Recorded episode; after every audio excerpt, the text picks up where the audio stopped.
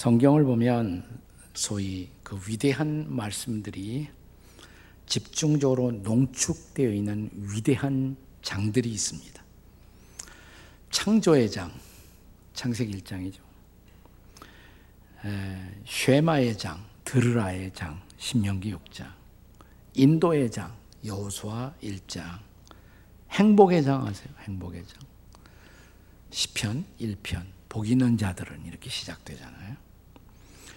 또 말씀의 장, 토라의 장, 시편 119편. 허무의 장. 헛되고 헛되고 헛되다 어디 있어요? 전도서 1장입니다.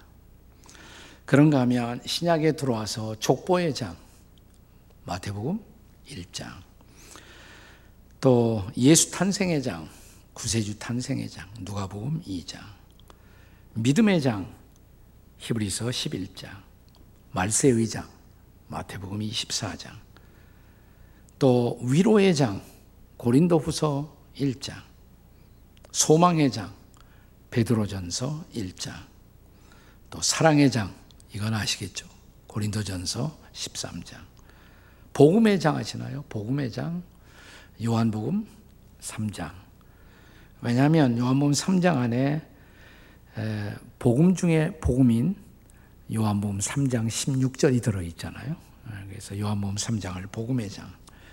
그런데 구약 성경에도 복음을 요약한 복음의 장이 있다는 것을 아십니까? 그게 바로 호세아 3장인 것입니다. 오늘 본문이에요. 한 신학자는 호세아 3장을 가리켜서 구약 성경의 요한복음 3장이다. 이렇게 말을 했습니다.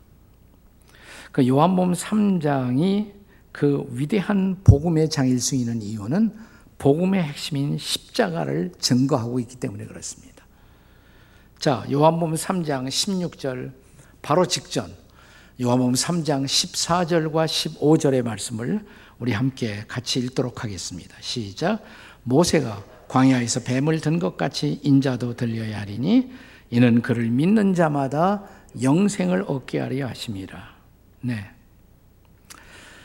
자, 이스라엘 백성들이 구약 시대 불뱀에 물리는 하나님의 심판을 경험했을 때 살려달라고 호소했더니 하나님이 모세로 하여금 아, 막대기를 들게 하시고 거기에 노뱀을 매달아 이 노뱀을 쳐다보는 사람마다 살리라. 예, 살았어요. 근데 이 사건을 연상시키면서 모세가 광야에서 뱀을 든 것 같이 인자도 인자가 누구예요? 사람의 아들로 오신 예수님, 하나님의 아들인데 사람의 아들로 오신 예수님. 그분도 들려야 하리니 어디에 들려야 하리니? 십자가에. 모세가 아, 이스라엘 백성들을 살리기 위해서 그 막대기에 노뱀을 높이 들었던 것처럼 자, 예수님이 십자가에 높이 들리심으로 우리가 받아야 할 저주와 심판을 대신 받으심으로 우리가 구원을 얻게 되었단 말이죠. 자, 여기 어, 죄인이 아니신 그분이 우리의 죄를 짊어지고 죄인이 되시사 십자가에 높이 들려 고통받으신 예수님. 그분이 바로 우리의 구원의 주님이 되신 것을 선포하신 것입니다. 죄인을 사랑하사 죄인 대신 고통받으신 예수님처럼 오늘 본문에도 자, 고멜 같은 음란한 인생, 고멜은 우리의 자아상이에요. 우리 모두의 모습이에요. 근데 이런 인생을 버리지 않고 대신 고통을 받은 한 선지자의 드라마, 이것이 바로 어, 십자가의 드라마인 것입니다. 이 호세아의 드라마를 통해서 인류 역사 사상 가장 위대한 하나님의 사랑이 증거되고 있는 것입니다. 자, 하나님의 사랑이 가장 위대한 사랑일 수 있는 이유는 무엇 때문입니까? 그 첫째, 그분의 사랑이 위대한 사랑인 이유. 첫째, 그분의 사랑은 지라도의 사랑이기 때문입니다. 무슨 사랑? 지라도의 사랑. 자, 본문 1절 보세요. 본문 1절 같이 읽겠습니다. 시작. 여호와께서 내게 이르시되 이스라엘 자손이 다른 신을 섬기고 건포도 과자를 즐길지라도 여호와가 그들을 사랑하니 너는 또 가서 타인의 사랑을 받아 음녀가 된 그 여자를 사랑하라. 자, 그 당시에 이스라엘 백성들은 하나님을 떠나 바알이라는 낯선 신을 섬기기 시작합니다. 근데 그 이유가 아주 유치해요. 왜 그들이 하나님을 떠나 바알 신을 숭배하게 되었을까? 아주 유치한 이유예요. 네. 건포도 과자 때문이었습니다. 건포도 과자. 그 옛날 개혁 한글역에는 건포도 떡이라고 그랬어요. 건포도 떡. 저도 무지무지하게 좋아하는데. 그래서 제 마음도 찔립니다. 자, 이스라엘 백성의 당시에 아마도 건포도 과자, 건포도 떡은 특식과 같은 것이었다고 생각이 됩니다. 특별한 보너스 축복이었습니다. 근데 바알의 신이 이 건포도 떡을 준다. 그러니까 바알의 신에게로 옮겨가는 거예요. 하나님으로부터 떠나서. 근데 우리 중에는 그런 사람 없을까요? 아무리 기도해도 내가 기대했던 그런 하나님의 축복이 내게 얼른 오지 않는다. 그러니까 하나님을 떠나서 내가 만약 이 명예만 딸 수 있다면, 내가 만약 이 권력만 딸 수가 있다면, 내가 만약 이 주식으로 더 많은 이익만 얻을 수가 있다면 나는 기꺼이 하나님 신앙, 예수 신앙을 떠날 수 있다. 이게 그 당시 이스라엘 백성들과 조금 더 다를 것이 없다 이 말이죠. 자, 그런데 그럼에도 불구하고 그런 우리, 그런 당시의 이스라엘 백성들을 향해 하나님은 어떻게 선언하십니까? 자, 뭐라고 그랬어요? 네가 건포도 때문에, 건포도 과자 때문에 나를 떠날, 뭐라고 그랬어요? 지라도, 영어로 though, even though, 지라도 나는 여전히 너를 사랑한다. 네가 다른 남자를 사랑하여 나를 떠날지라도 난 너를 향한 사랑을 포기할 수 없다. 이것이 바로 지라도의 사랑인 것입니다. 네가 나를 버릴지라도 네가 나를 떠날 지라도 네가 나를 배신할 지라도 네가 나를 포기할 지라도 네가 나를 속일 지라도 네가 나를 내 마음에서 지웠을 지라도 난 말이야 변함없이 너를 사랑한다고 이것이 바로 지라도의 사랑. 그런 하나님은 지라도의 하나님이십니다. 제가 우리 국내 성지 순례를 인도하면서 한 번은 예, 소록도를 방문했던 적이 있습니다. 자, 나환자의 섬이라고 보통 일컬어지지요. 한센인의 섬 소록도. 자, 소록도 가서 우리가 제일 먼저 방문한 것이 그 섬 한복판에 있는 소록도 중앙교회였습니다. 자, 이제 앞자리부터 한 60여 명 우리가 이렇게 앉아 있는데 소록도의 역사, 소록도 중앙교회 역사를 설명하기 위해서 어, 전도사님이 나오셨어요. 그러니까 전도사님도 과거에는 한센병 환자였습니다. 치료받은 분인데 앞에 나와서 우리에게 소록도 섬의 과거와 현재를 쭉 이렇게 소개하십니다. 이렇게 말하시더라고요.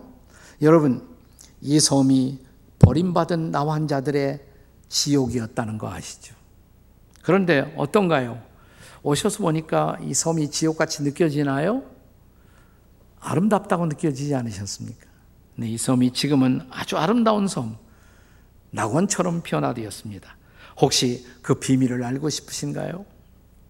네. 우리도 알고 싶다고 그랬죠. 그 비밀을 알려면 여러분이 이 소록도 섬 말고 방문해야 할 섬이 또 하나 있습니다.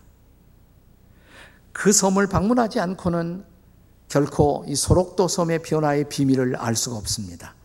저와 함께 가시겠습니까? 제가 인솔자인데 자꾸 저를 쳐다보는 거예요. 네. 저는 아, 지금 스케줄 짜서 계속 가야 하는데 난처한 표정을 짓고 있었더니 그분이 빙그레 웃으면서 목사님 염려하지 마세요. 그 섬은 멀지 않아요. 그 섬의 이름은 지라도라는 섬인데 그 섬은 아주 가깝거든요. 그 섬은 성경에 있어요. 자, 성경 하박국 3장 17절을 열어보십시오. 거기 뭐라고 기록되어 있나? 자, 하박국 3장 17절을 폈어요. 같이 읽습니다. 다 같이 시작. 비록 무화과 나무가 무성하지 못하며 포도나무에 열매가 없으며 감람나무에 소출이 없으며 밭에 먹을 것이 없으며 우리의 양이 없으며 외양간에 소가 없을지라도 여기 있지 않습니까? 지라도 자, 우리 한센 환자들이 뭐가 있겠습니까? 우리는 가족에게 버림받고 사회에서 버림받고 우리는 건강도 없고 권력도 없고 돈도 없고요. 그런데 우리가 여기까지 살아왔던 이유. 그 다음 하박국 3장 18절을 보시죠. 그 다음 절 18절 같이 읽습니다. 시작. 나는 여호와로 말미암아 즐거워하며 나의 구원의 하나님으로 말미암아 기뻐하리로다. 아멘. 그렇습니다. 그 하나님 때문에 우리는 하나님의 사랑받는 자녀들이 되었고 소록도는 하나님의 섬으로 변화될 수가 있었던 것입니다. 그러면서 우리가 부르는 찬양을 같이 부르실까요? 찬양 가사를 나누어 주었어요. 그 찬양, 그들이 부르는 찬양의 제목이 뭐 같아요? 지라도의 하나님. 지라도의 하나님. 그런데 여러분, 그 지라도가 하박국 3장에만 있는 것이 아니라 어디도 있어요? 호세아 3장 1절에도 있다 이 말이죠. 자, 다시 호세아 3장 1절에 이스라엘 자손이 다른 신을 섬기고 건포도 과자를 즐길지라도 여호와가 그들을 사랑하니 그렇습니다. 우리가 지금까지 섬기던 그 하나님을 떠나서 우상을 지금은 섬길지라도 또 우상의 열매를 따먹고 그렇게 살고 있다고 할지라도 하나님은 우리를 향한 그분의 사랑을 거두시지 않았다는 거예요. 여전히 사랑하신다는 거예요. 이것이 복음이 아니겠습니까? 이것이 끝뉴스가 아니겠습니까? 그분의 사랑이 위대한 사랑일 수 있는 이유, 그분의 사랑은 지라도의 사랑. 우리가 그분을 멀리 할지라도 여전히 우리를 향한 그 사랑을 거두지 않으신 사랑인 것을 믿으시기 바랍니다. 그분의 사랑이 위대한 사랑일 수 있는 또 하나의 이유. 두 번째, 그의 사랑은 대가 지불의 사랑이기 때문입니다. 대가 지불의 사랑. 자, 본문 2절을 같이 읽겠습니다. 2절 시작. 내가 은 15개와 보리 한 호멜 반으로 나를 위하여 그를 사고 여기서 샀다는 말은 우리가 팔려갔다는 것을 전제하는 말이에요. 우리가 속하지 말아야 할 대상에 속하여 팔려가 있었기 때문에 다시 샀다 이 말입니다. 자, 고멜은 선지자의 사랑을 받았음에도 불구하고 또다시 이 선지자를, 남편 선지자를 떠난 것이에요. 가출을 한 것입니다. 네. 그런데 이런 아내 고매를 포기하지 않고 다시 이 선지자가 대가를 지불하고 그녀를 사왔다는 것입니다. 자, 호세아가 지불한 대가가 은 15개와 보리 호멜, 한 호멜 반. 예, 한 호멜 반이면 은 15세계래요. 그러니까 그 앞에 있었던 은 15개와 다시 15세계를 합하면 얼마가 됩니까? 15 더하기 15. 30이죠. 30세계래요. 은 30세계. 근데 은 30세계는 이스라엘 사회에서 특별한 의미가 있습니다. 무엇인가를 잃었다가 아주 고귀한 것을 잃었다가 다시 되찾을 때 지불해야 하는 법적인 속량 가격이 바로 은 30이에요. 자, 출애굽기 21장 32절을 보겠습니다. 출애굽기 31 21장 32절의 말씀. 같이 읽습니다. 시작. 소가 만일 남종이나 여종을 받으면 소 임자가 은 30세계를 그의 상전에게 줄 것이요. 소는 돌로 쳐서 죽일지니라. 자, 내가 부리고 있는 소가 교통사고를 했어요. 누군가를 치었어요. 네. 그러면 값을 지불해야 돼요. 그 주인에게. 자, 어떻게, 얼마를 지불했다? 네? 30세겔. 30세겔을 지불하는 거예요. 여기 선지자 호세아가 자기의 아내를 되찾기 위해서 지불했던 법적인 대가, 이건 굉장히 비싼 대가입니다. 아주 값비싼 대가를 지불해야만 했었던 것입니다. 그것이 은 30세겔의 의미예요. 여러분은 이제 다음 같은 광경을 저와 더불어 한번 상상해 보시기 바랍니다. 어느 날 자기 아내 고멜이 바람이 났습니다. 그래서 화려한 외출을 시작했습니다. 그녀는 남편을 버린 채 어떤 낯선 남자와 동거하기 시작합니다. 그런데 이 부정한 관계가 오래 가겠습니까? 다시 파탄에 이르게 돼요. 그녀는 또 한 번 버림을 받고 이제 노예의 신세로 전락합니다. 근데 호세아 선자가 있던 그 당시에는 노예 시장이 성행하고 있었어요. 노예 시장과 노예 매매가. 자, 노예 시장에서 노예들이 흥정되기 시작합니다. 남자 노예, 여자 노예. 근데 남자 노예가 비쌌을까요? 여자 노예가 비쌌을까요? 남자 노예가 더 비싸요? 네. 아니에요. 여자 노예가 훨씬 더 비쌌습니다. 왜냐하면, 자, 여자 노예는 노동력이 있을 뿐만 아니라 성적인 그런 착취의 대상이 또한 될 수가 있었기 때문입니다. 자, 이제, 그래서 이제 남자 노예들이 먼저 흥정이 되고, 이어서 여자 노예가 경매가 시작됩니다. 드디어 고멜이 차례가 되고 고멜이 끌려 나옵니다. 그를 무대 위에 세워놓고 경매자가 흥정을 시작합니다. 자, 이 노예 얼마에 사시겠습니까? 누군가 소리칩니다. 5세겔이요. 그러니까 옆에서 7세겔이요. 10세겔이요. 15세겔. 20세겔. 한동안 조용하더니 누군가가 말하기 25세겔. 조용해요. 자, 경매자가 소리칩니다. 25세겔. 혹시 그 이상은 없나요? 그 이상은 없나요? 그때 저 뒤에서 누군가가 떨리는 목소리로 말합니다. 30세겔이요. 30세겔. 고멜이 갑자기 몸을 떨기 시작합니다. 익숙한 음성이었습니다. 그녀의 남편 호세아의 음성이었습니다. 그래서 마침내 고멜은 다시 남편에게로 돌아오게 됩니다. 이런 사건을 가리켜서 구속이라고 부르는 것이에요. 구속, 구속. 구속이라는 말, 영어로는 redemption, 동사로 말하면 redeem. 그 말의 뜻은 값을 지불하고 다시 사온다 이런 뜻이에요. 대가를 지불하고 다시 사온다. 여러분, 그런데 하나님의 아들이신 우리 예수님이 이 땅에 2000년 전 구속자로 오셨다는 거 아세요? 구속자로 오신 것이에요. 자, 예수님이 가론 유다에 의해서 팔릴 때 얼마에 팔렸는지 혹시 기억이 나시나요? 그냥 짐작해도 되는데, 예, 은 30냥, 은 30냥. 그 의미가 있는 거예요. 그냥 은 30냥이 아니에요, 그것이. 그게 법적인 속량의 가격이에요. 그렇습니다. 그는 저와 여러분을 구속하기 위해서 그분도 팔리셨어요. 그리고 그 대신 우리를 다시 사주셨어요. 우리를 다시 사주실 때 그는 은이나 금이 아니라 그보다 훨씬 더 고귀한 그분의 피, 보혈로 우리를 사서 하나님의 자녀가 되게 하셨다. 이것이 구속의 드라마인 것을 믿으시기 바랍니다. 자, 베드로 전서 1장 18절 19절을 같이 읽겠습니다. 베드로 전서 1장 18절 19절 같이 읽습니다. 시작.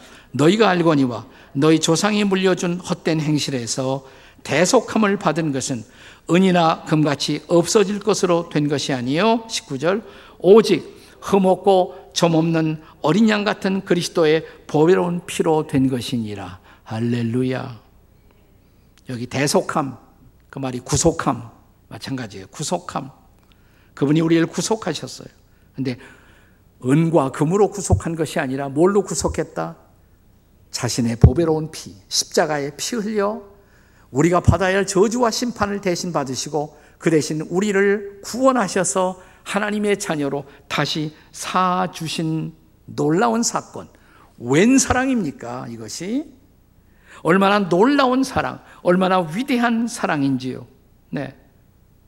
그래서 과거 나치 정권과 더불어 싸우다가 순교했던 독일의 신학자 본 회퍼는 오늘날 그리스도인들이 신앙생활을 제대로 하지 못하고 우리 사회에 영향력을 끼치지 못하는 이유, 그것은 우리가 싸구려 은혜에 취해 있기 때문이다. 싸구려 은혜가 뭐냐? cheap grace, 싸구려 은혜. 내가 구원받았으니까 마음대로 살아도 괜찮다, 이제. 이 런 사람은 값싼 은혜를 받은 사람이에요. 싸구려 은혜. 근데 값싼 은혜의 반대 개념이 뭐냐?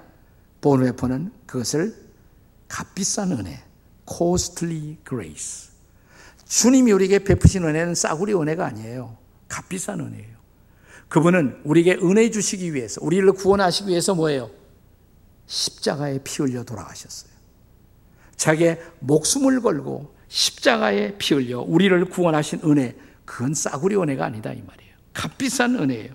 이 값비싼 은혜를 받았다면 그 은혜 받은 사람답게 살아야죠. 값싼 은혜의 본질, 그것은 십자가가 없는 은혜예요.